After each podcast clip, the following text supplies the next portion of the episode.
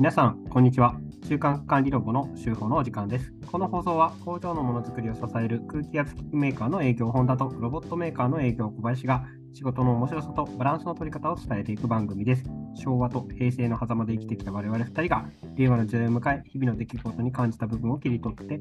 いろんな方向から物事を捉える努力をしてみます。小林さん、え今日もお疲れ様です。お疲れ様です。そろそろ、あれですね、ロボット展が近づいて、え慌ただしくなってくる頃でしょうかね。そうですね。ロボットメーカー一大イベントですよね。ねえ今回はコロナ本格明けということで、そうですね。なんかたくさどんいろんな人にね、来てもらえるといいですよね。そうですね。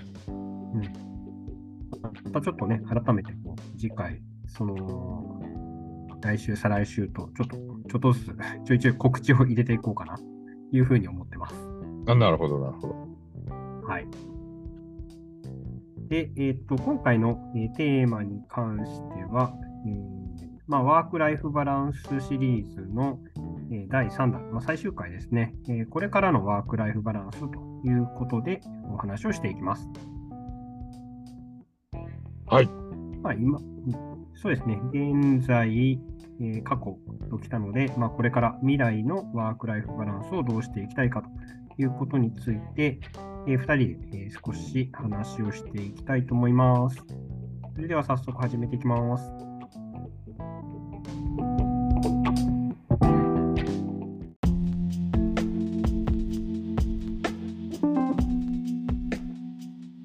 はい、えーそれでは早速始めていきます。これからのワークライフバランスということで、えーお話をしていきたいと思います。でまあ、現在、まあ、小林さんも私も、まあ、今の働き方で、まあ、仕事も、えー私生活の方もある程度バランスが取れてるかなというふうには感じていますと。で、まあ、これからじゃあ、そのバランスをもどう変化させていきたいのかっていうところで言うと、まあ、当然あの、自分たちがこれからやっていきたい仕事とか、あとはその、まあ、ライフイベントによっては、ちょっとバランスをこう変えなくちゃいけないなっていう多分フェーズとかも来たりすると思います。で、まあ、その時に、まあ、あの少しこうバランスが崩れるっていうのはまあ仕方がないのかなと。まあ、例えば、その小林さんが、えー前回、ワークライフバランスを、えー見直した時期っていうのは、まあ、子供が生まれたから見直しをかけたんですよね、確か。そうですね。うん。そうですよね。そうすると、まあ、今までその、まあ、ハードワーク、仕事寄りに、えーだいぶ生活をしていたところが、まあ、家族の時間を少しこう増やすように、えー時間調整をしたりとか、まあ、そういうことをやっていったんだと思います。で、多分今度次に、その子供たちがある程度こう大きくなってくると、えー少しその家族とかの時間っていうのが、えー例えば子供たちが高校生とか大学生になってくると、時間の使い方ってまた少し変化していくと思うんですよね。うん、そうなってくると、えー仕事を少し多めにするのか、あるいはその仕事は膨らまさずに、まあ、趣味の時間を増やしたりとか、まあ、そういうことができるようになっていくのかなというふうに思ってます。で、そうなったときに、えっと、急にあたふたしないように、えー少しこうバランスが変えられるなっていうフェーズが来たときに、これをやっておこうかなっていうのを、まあ、考えたりしておくっていうのが、大事なのかなと。なんか小林さん、えっと、やってみたいなって思ってることとかってあったりするんですか？やってみたいことっすか？うん。やってみたいこと。質問が唐突すぎました。そうっすね。ちょっと全くあの想像してない角度から来たもんで、今、すごく頭フル回転ですけど。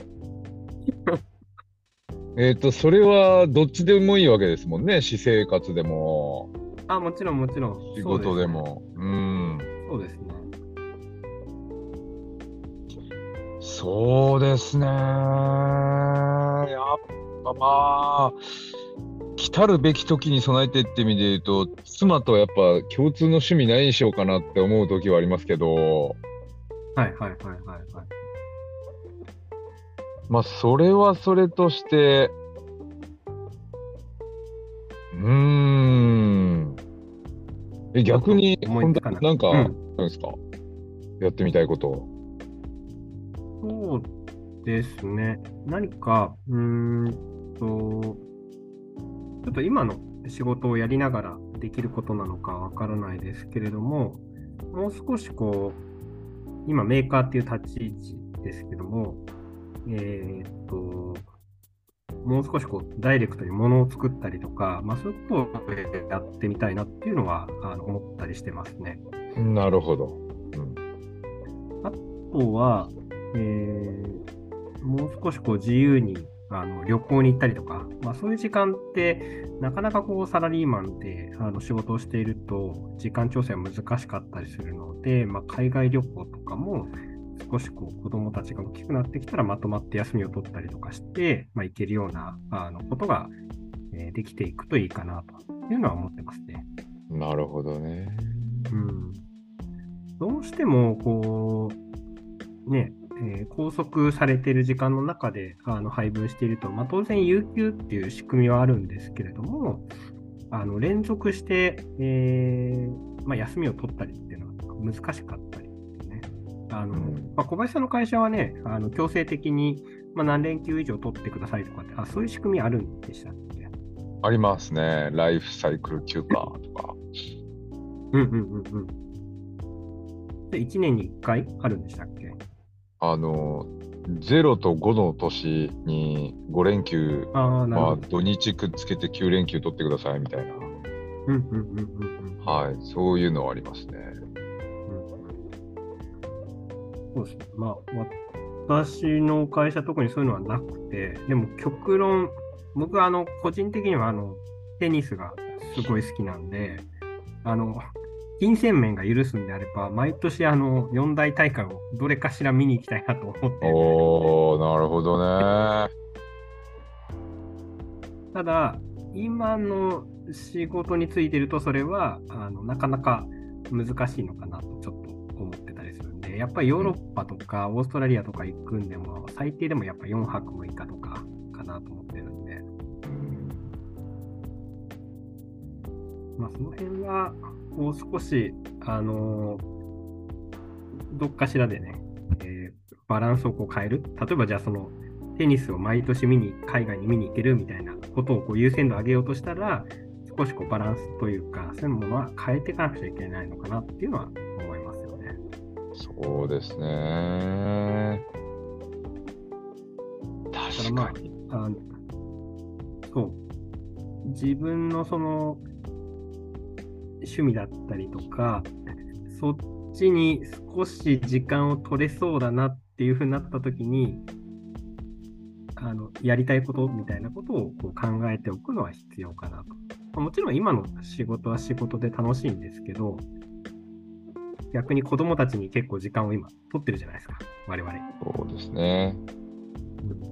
ここの時間が少し空いてきたときに、次にやることを考えておくっていうのは大事かなと思ってますね。でもそういうところでいくと、はい。我々今中間管理ロボですけど、はい。次の世代に早くこの立場を譲んなきゃみたいなところもあるじゃないですか。はいはいはい。そういう意味で次自分が何するって考えたときにはい。何やりたいのかなってすごく漠然と考える中でああこれやりたいなみたいなのあったりしますけどあ仕事上でですか。そうですね、はいはいはいそれの準備も大事ですねなその仕事上で、えー次の世代に仕事を渡すための準備っていうことですか？あいやどちらかというと次に自分がやりたいことを見つけて、それの準備っていうところですかね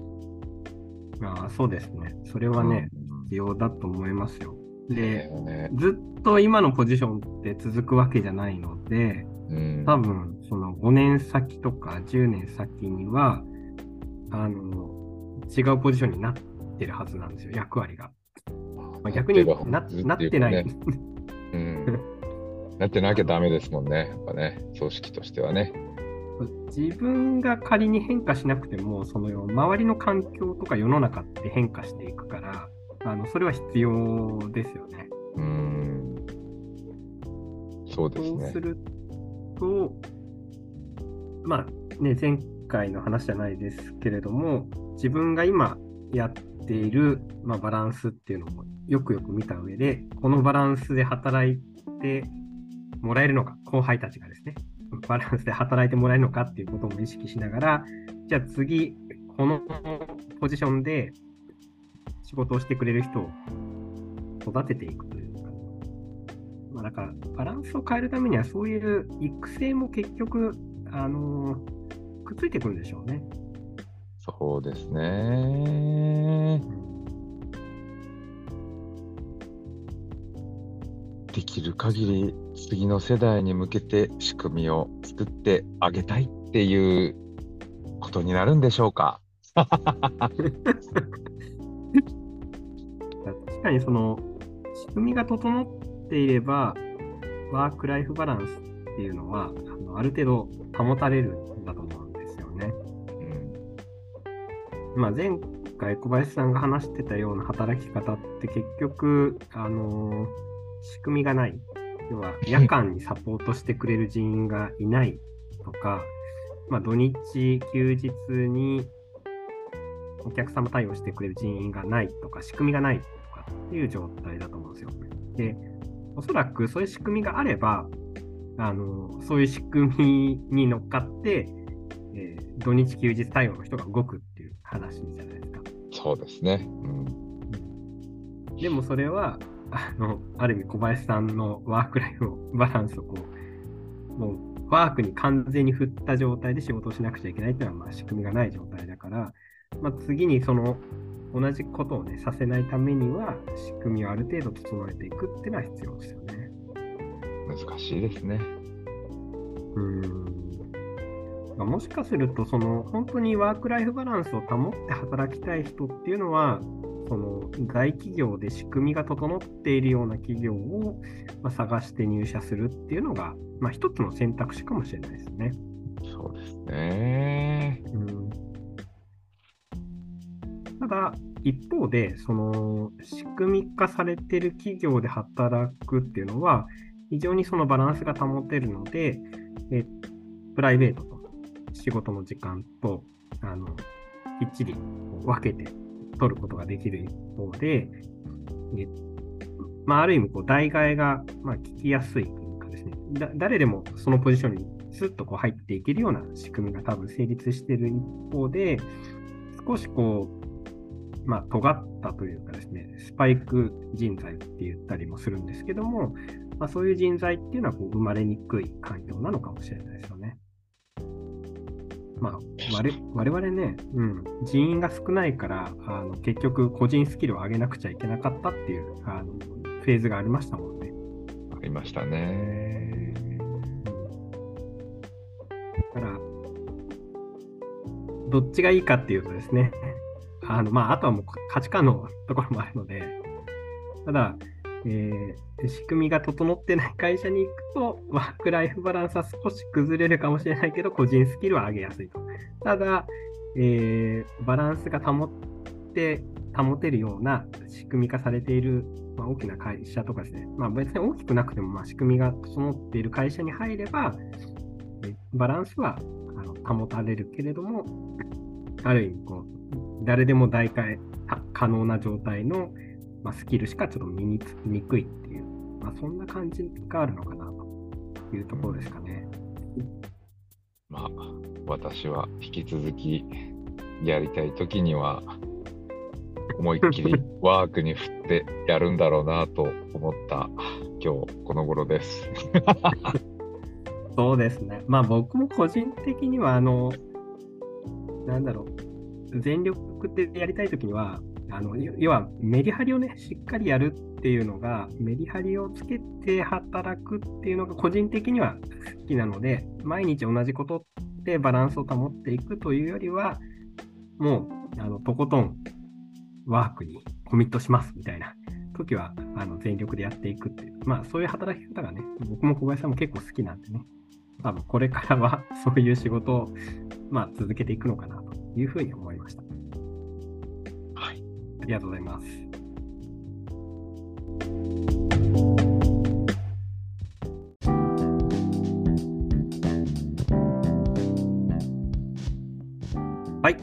えー本日もありがとうございました。ありがとうございました。